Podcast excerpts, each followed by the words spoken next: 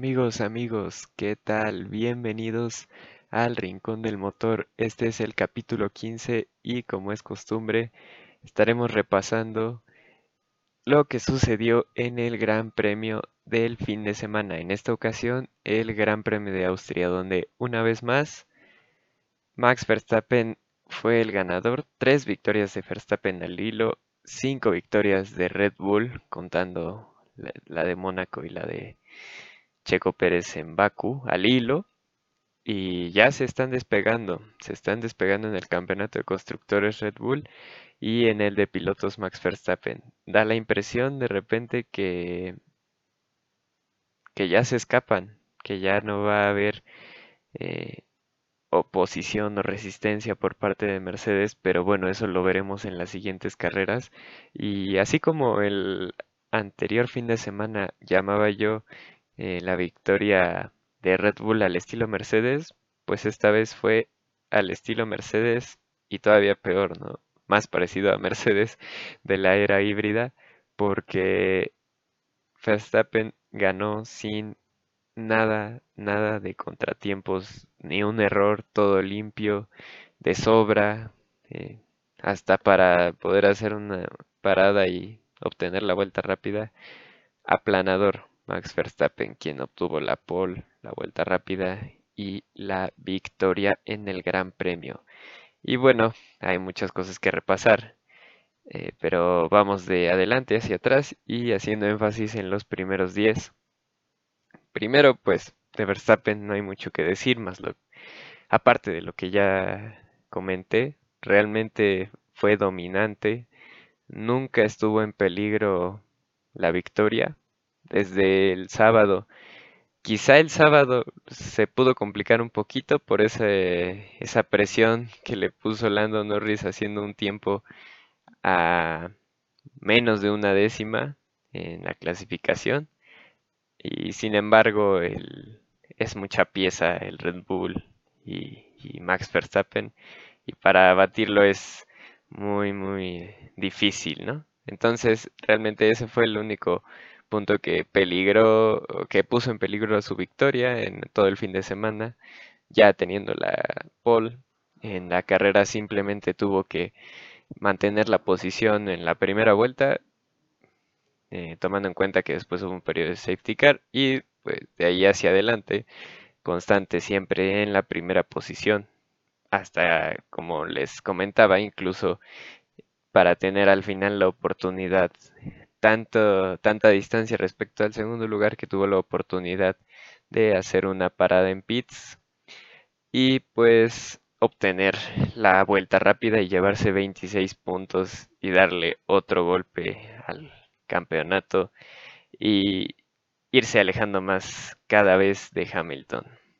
Y veremos qué pasa en las siguientes carreras, pero este Red Bull ya se parece al de 2013 con, con esa seguidilla de triunfos de Vettel al final de la temporada. Y pasemos al segundo lugar, que sorpresivamente esta vez no fue Hamilton, lo que hace aún más notorios eh, los estragos que dejó esta carrera en el campeonato para el piloto británico. El segundo lugar fue Valtteri Bottas entonces, quien recordemos, arrancó en el quinto lugar.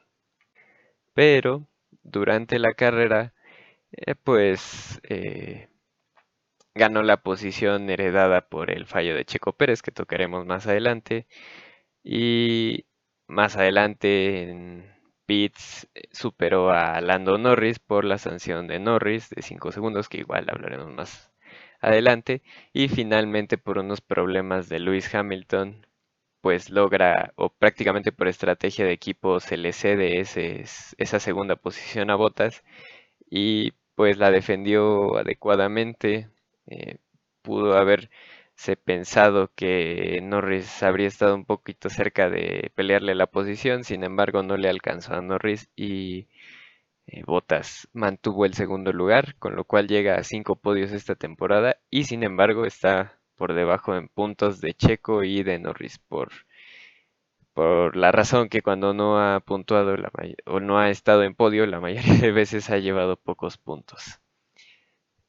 Y bueno, pasando al, al, tercer lugar, pues mención honorífica en este fin de semana para Lando Norris, quien obtuvo su tercer podio de la temporada. Recordemos, los anteriores fueron en Imola y eh, en Mónaco, precisamente. Y pues esta vez, incluso yo creo que le alcanzaba para el segundo lugar de no haber sido por esa penalización en, en los primeros compases de la carrera. Y porque, como decía, prácticamente perdió la posición con, con botas eh, debido a esos 5 segundos de penalización y, y el tardarse 7.8 segundos parado ahí en, en, en su box, pues fue lo que le tiró a la basura la carrera porque realmente Lando Norris tenía un ritmo de carrera parecido al de los Mercedes. Y, o sea, no fue una sorpresa simplemente de clasificación que, como decía, casi le da un susto o le dio un susto y casi le quita la, la, la pole a Max Verstappen. Y pues ahí está muy, muy, muy bien el McLaren en esta ocasión. Ya es algo que se está haciendo costumbre que, que Norris esté por ahí de repente metiéndose entre los Red Bull y los Mercedes. Y bueno, pasamos al cuarto lugar, que es precisamente Lewis Hamilton, quien, como decíamos, tuvo problemas y eso fue lo que lo alejó de estar en la segunda posición, no para pelearle a Verstappen, pero pues para minimizar daños en el campeonato, ¿no? ¿Y qué pasó? Pues en las primeras vueltas de la carrera, bueno, hasta la vuelta 20, eh, fue paciente y pudo realizar el adelantamiento a Norris, eh, contrario a lo de Checo. Prácticamente en ese adelantamiento Norris dejó que Hamilton lo adelantara porque se sabía un poquito inferior respecto a, Hamilton en ritmo.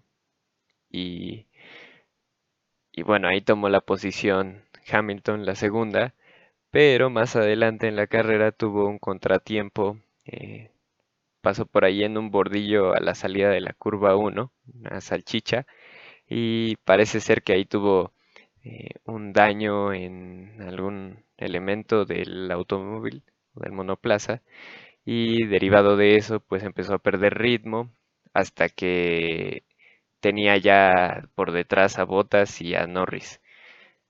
¿Y qué hizo Mercedes? Pues prefirió eh, que Hamilton dejara pasar a Bottas porque de lo contrario eh, tal vez ponían en riesgo eh, esa suma de puntos para el equipo dándole o abriéndole la puerta a Norris para tratar de superar a Valtteri. Entonces jugaron ahí buena estrategia de equipo, lo entendió Hamilton y dejó pasar a Bottas. Después Norris también lo pasó en la curva 6 por dentro bastante, bastante fácil porque Hamilton ya había perdido totalmente el ritmo, incluso se quejaba de degradación de los neumáticos e inmediatamente después de que lo pasó Lando, unas cuantas vueltas después, pues ingresó a pits y eh, cambió un juego de neumáticos y provisionalmente tuvo la vuelta rápida, pero después la perdió a manos de, de Max. Y vámonos al quinto lugar, donde el quinto que cruzó la línea de meta fue Checo. Sin embargo, el quinto lugar real fue Carlos Sainz. Y bueno, aquí hay que hablar de estos, de toda la polémica que es donde estuvo inmiscuido Checo Pérez y de este trenecito de, Checo, de, de Carlos Sainz, de Daniel Ricardo y de Charles Leclerc. Bueno, recordemos que en las primeras vueltas posterior al safety car, Checo trató de hacer un adelantamiento a Norris que a mí me pareció demasiado oportunista. Me parece que debió ser más paciente.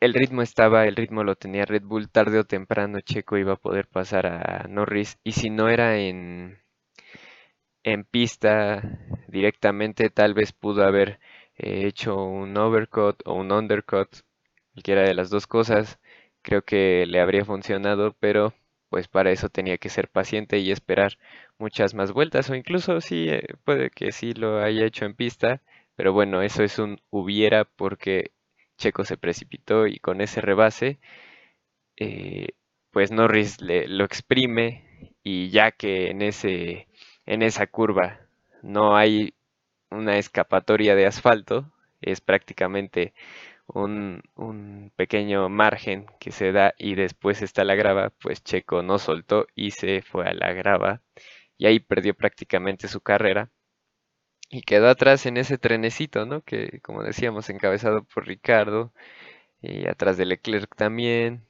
y bueno, eso le, le arruinó la carrera. Bueno, se formó ese trenecito de Ricardo, Leclerc y Checo y Sainz también, por ahí por.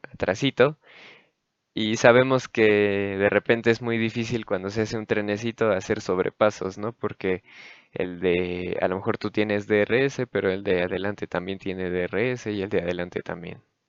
Entonces así se mantuvieron prácticamente hasta que llegaron las paradas de pits y Checo logró saltar a Leclerc. Pero, ¿qué pasa? Bueno, hablábamos de la maniobra de Norris, que no, no terminé de mencionar, que eso fue lo que provocó la sanción de 5 segundos para Lando. Y me parece que no, eh, no fue una decisión tan acertada. Quizá eh, deben dejarlos correr más porque ahí sí, como lo decía yo, me parece que fue una maniobra muy arriesgada de Checo y no, no tenía por qué hacerlo, ¿no? Era muy difícil que en las condiciones en que estaban eh, lo superara fácilmente.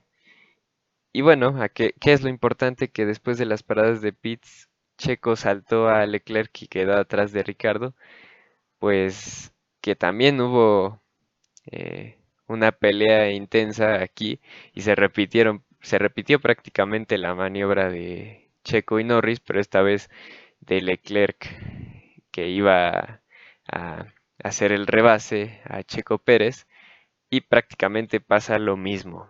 Checo exprime a Leclerc hasta el exterior y lo manda a la grava, con la diferencia que aquí Leclerc sí aguantó, sí fue un poco más cauto y no se fue tan adentro en la grava y no perdió realmente mucho terreno, conservó la posición en la que estaba. Y más adelante Leclerc vuelve a intentarlo precisamente en curva 3 sin arriesgarse tanto, pero para enfilarse a, a, las siguientes curvas, a las 5, a las 6, y finalmente en las 6 es precisamente donde trata de hacer un adelantamiento por el exterior y Checo lo vuelve a, a exprimir y, y, lo manda nuevamente a la grava. Entonces realmente sabiendo que el primer incidente entre Checo y Norris había resultado en una penalización para Lando, pues era muy, muy, muy lógico que siendo consistentes los comisarios de FIA, le cayera una penalización a Checo por hacer lo mismo, ¿no? Y dicho y hecho, le cayeron dos penalizaciones para cada una de las, de las maniobras con Leclerc, lo cual sumó una penalización de 10 segundos en total. Si me preguntan a mí, me parece que eh, tal vez la de las tres maniobras, siendo un poco más permisivos, eh, la que es más merecedora de una sanción fue la segunda, porque ahí sí me parece que eh, en la, la, primera de Checo con Leclerc, porque ahí incluso llega Checo a tocar el monoplaza de Leclerc. Creo que sí lo exprimó mucho más de lo que Lando lo había exprimido a él. Fue mucho más agresivo Checo y, y sí, me parece que ese, siendo un poco más permisivos en, en carrera, yo solo habría sancionado esa maniobra, la primera entre Leclerc y Checo. Las otras creo que son más de carrera y creo que fue más por la desesperación del piloto que iba atrás por hacer el rebase en un lugar donde, o en condiciones y en un lugar donde pues no era lo apropiado y, seguramente iba a terminar así. pero bueno, al final de la carrera, Checo por fin logra rebasar a Daniel Ricardo y pues en ese momento, ¿cuál era la tarea de Checo? Empezar a alejarse, tratar de aumentar el ritmo ya con aire limpio para tratar de sacar esa ventaja de 10 segundos y aún con la penalización pues quedar en el quinto lugar, ¿no? Librarse de, de perder en la mesa contra Ricardo, Leclerc, Sainz. Sin embargo, eh, no contaba con que Sainz, quien retrasó su parada hasta la vuelta, aquí lo tengo por aquí, hasta la vuelta 48, Sainz hizo su primer parada y puso neumáticos medios, pues venía con un ritmo bastante fuerte. ¿Qué hizo Ferrari? Pues dejó pasar, hizo que Leclerc dejara pasar a Sainz, quien tenía mucho mejor ritmo, y después Sainz en la última vuelta logró rebasar, o penúltima vuelta logró rebasar a Daniel Ricardo, y con eso pues empezó casi casi una vuelta de clasificación para Sainz, porque en ese momento estaba a 9.7 segundos de Checo Pérez y tenía que sí o sí apretar para poder obtener ese o quitarle de las manos a Checo ese quinto lugar. Y finalmente lo consiguió. Me parece que quedó a, 9.2, 9.1 segundos de Checo y pues con eso eh, bastó para, para obtener esa posición. Y bueno, detrás entonces final, orden final quedaron eh, quinto Carlos Sainz, sexto Checo Pérez, séptimo Daniel Ricardo y octavo Charles Leclerc. ¿Por qué? Porque Leclerc pues nunca pudo con Ricardo y Ricardo eh, después de que lo rebasó Carlos Sainz pues perdió un poco el ritmo y sí le faltó un uno punto y tantos segundos para poder también aprovecharse de esa penalización a Checo. Quizás si Ricardo hubiera sido un poco más agresivo en la defensiva con Sainz o hubiera aguantado otra vuelta más, pues estaríamos hablando que Checo sí habría logrado remontar hasta la quinta posición. Y bueno, ahora vamos más atrás con Pierre Gasly. Hubo, aquí es, de resaltar el caso que hubo cuatro pilotos que hicieron paradas tempranas. Eh, por estrategia, porque también uno de los que hizo paradas en las primeras vueltas fue Giovinazzi, pero me parece que fue más por posibles daños a partir de ese toquecito de la primera vuelta con, con Ocon, que ya comentaremos un poquito más adelante. Pero en las primeras vueltas hubo cuatro alrededor de la vuelta 12, 16, cuatro pilotos que hicieron sus paradas, que fueron los dos Alfa Tauri y los dos Aston Martin. Y bueno, esto fue con miras a hacer doble parada, no solamente una parada porque no les iba a alcanzar. Y el que mejor quedó de esos cuatro fue Pierre Gasly, y sin embargo, no creo que haya sido la estrategia correcta, porque en un punto de la carrera llegó a estar en el quinto lugar y terminó en el noveno lugar. Mm, en buena parte debido a esas dos paradas de pits. Quizá con estrategia una parada habría sido distinto, ¿no? Igual Tsunoda, que estaba por detrás de Gasly después de unas vueltas de, la arrancada y del periodo de safety car, estaba en sexta posición, pues fue a la misma estrategia de dos paradas, cayó en el clasificador y finalmente solo le alcanzó para quedar en el lugar número 12. Pero bueno, así decidieron hacer su estrategia. Finalmente cerrando el top 10, Fernando Alonso, quien rebasó a George Russell en las últimas vueltas de la carrera.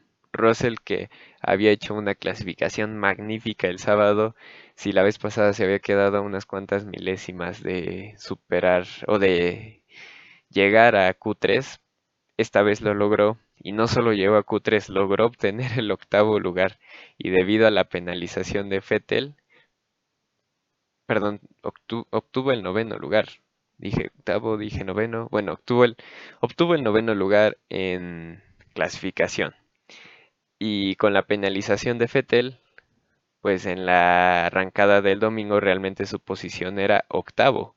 y eso daba esperanza de, de bastantes puntos. Sin embargo, en la arrancada perdió muchos lugares. Hubo un momento en que llegó a estar en el lugar 13, de estar octavo pasó al lugar 13, mucha pérdida, sin embargo por estrategia y por ritmo fue recuperando lugares eh, hasta que se encontraba en décimo lugar, pero por ahí también estaba Alonso que hizo su parada en la vuelta 30, 32 más o menos y se fue acercando. Recordemos que Alonso había arrancado en el lugar 14, iba remontando hasta que llegó a, la cola de George, del monoplaza de George Russell y con la pena pues Alonso tenía más ritmo y le quitó ese puntito, ese que hubiera sido el primer punto de George Russell con Williams y de Williams en mucho tiempo. Entonces, lástima por George que había tenido una buena clasificación, pero bueno, también esto se debió en buena parte a la mala arrancada. Incluso Alonso decía que él esperaba que fuera cualquiera menos Russell, ¿no? Hasta a él le dolió haberle quitado ese puntito al joven británico, pero ya tendrá otras oportunidades y esperemos verlo nuevamente en Q3 y peleando por ese décimo lugar aunque sea. Y más que destacar, simplemente el abandono de Esteban Ocon en, las primeras, en la primera vuelta, que fue el que provocó el safety car. Em, también el incidente de la última vuelta que provocó una bandera amarilla y que no nos enteramos hasta que había terminado prácticamente la carrera porque no nos mostraron en las cámaras debido al duelo entre Checo y Sainz, no directo en pista, pero por la posición final. Y pues fue ese ese choque que yo no entiendo la verdad.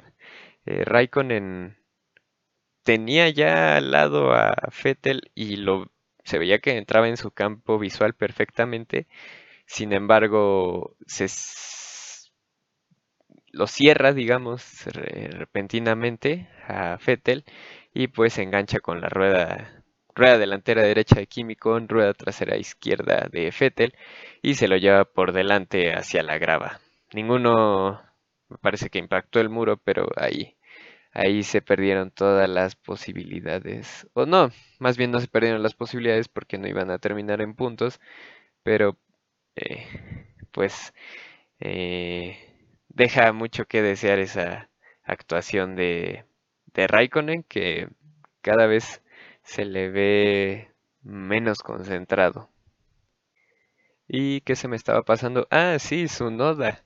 Su noda que fue penalizado, así como Checo, también fue penalizado en dos ocasiones, pero por pisar la línea blanca eh, que delimita el carril de entrada al pit lane.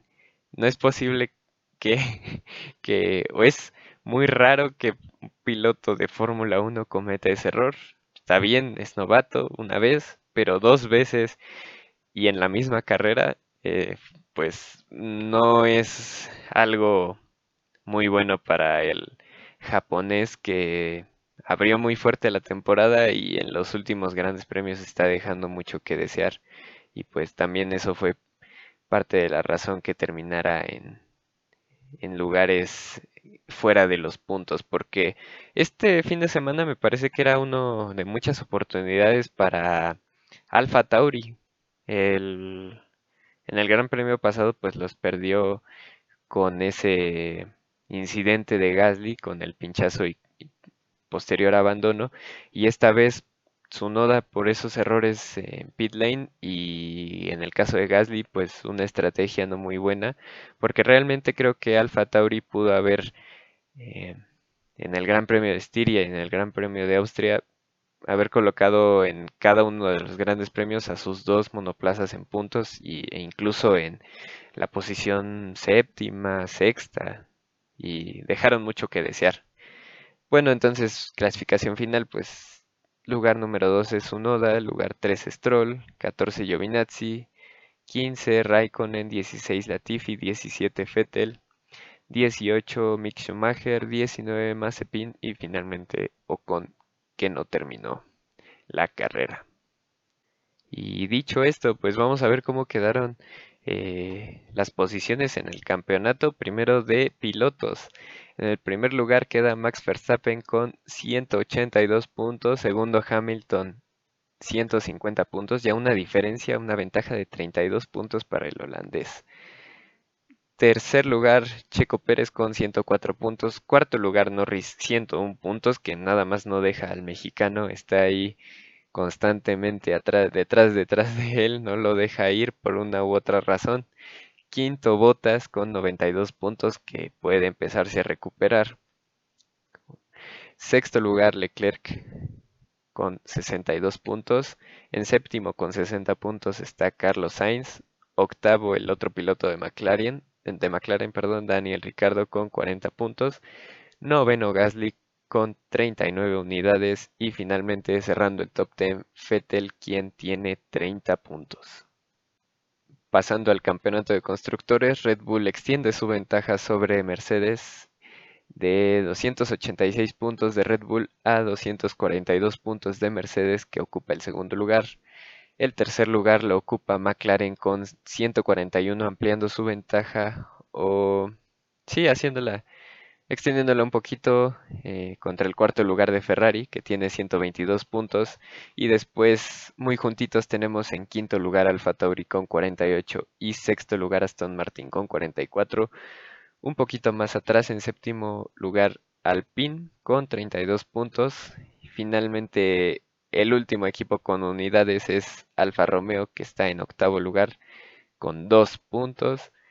Noveno Williams y décimo Haas, ambos con cero unidades. Podría haber sido una eh, de Williams con George Russell y desafortunadamente no fue así. Y para terminar, vamos con estos datos interesantes que nos dejó el Gran Premio de Austria. Primero, pues Verstappen se llevó su primer Grand Slam en su carrera, que es eh, hacer pole, ganar, hacer la vuelta rápida y además liderar de principio a fin. Segundo dato, eh, es la victoria, la quinta victoria consecutiva de Honda y es la racha más larga desde que Ayrton Senna y Alain Prost ganaron 11 carreras seguidas en la temporada de 1988 con McLaren. Otro dato es que Verstappen lideró todas las vueltas, todas y cada una de las vueltas de los dos grandes premios en el Red Bull Ring, es decir, el de la semana pasada de Estiria y el de esta semana el Gran Premio de Austria. Red Bull con esta victoria ha ganado en cuatro de las seis últimas carreras que se han disputado en el Red Bull Ring, todas gracias a Max Verstappen.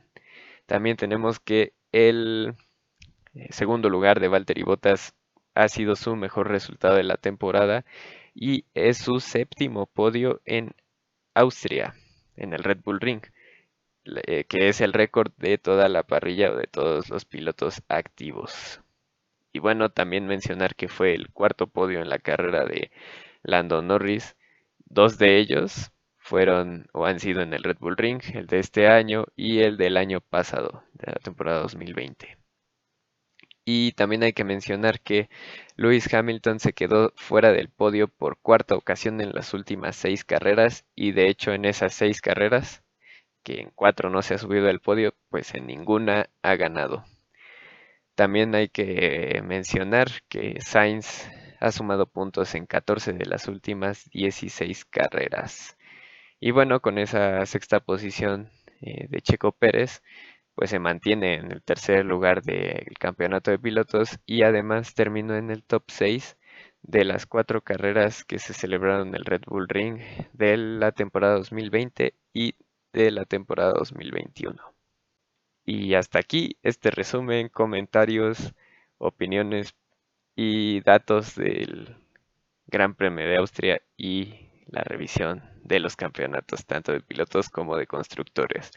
Recuerden que dentro de dos semanas tenemos el Gran Premio de Gran Bretaña y ojo porque esta vez tenemos el nuevo formato de fin de semana con la clasificación a carrera sprint y pues esto se va a poner muy interesante. También por ahí decían que van a presentar un, un diseño del, del monoplaza de 2022 con el cambio de reglamentación. Por ahí se filtraron unas imágenes desde hace unas semanas.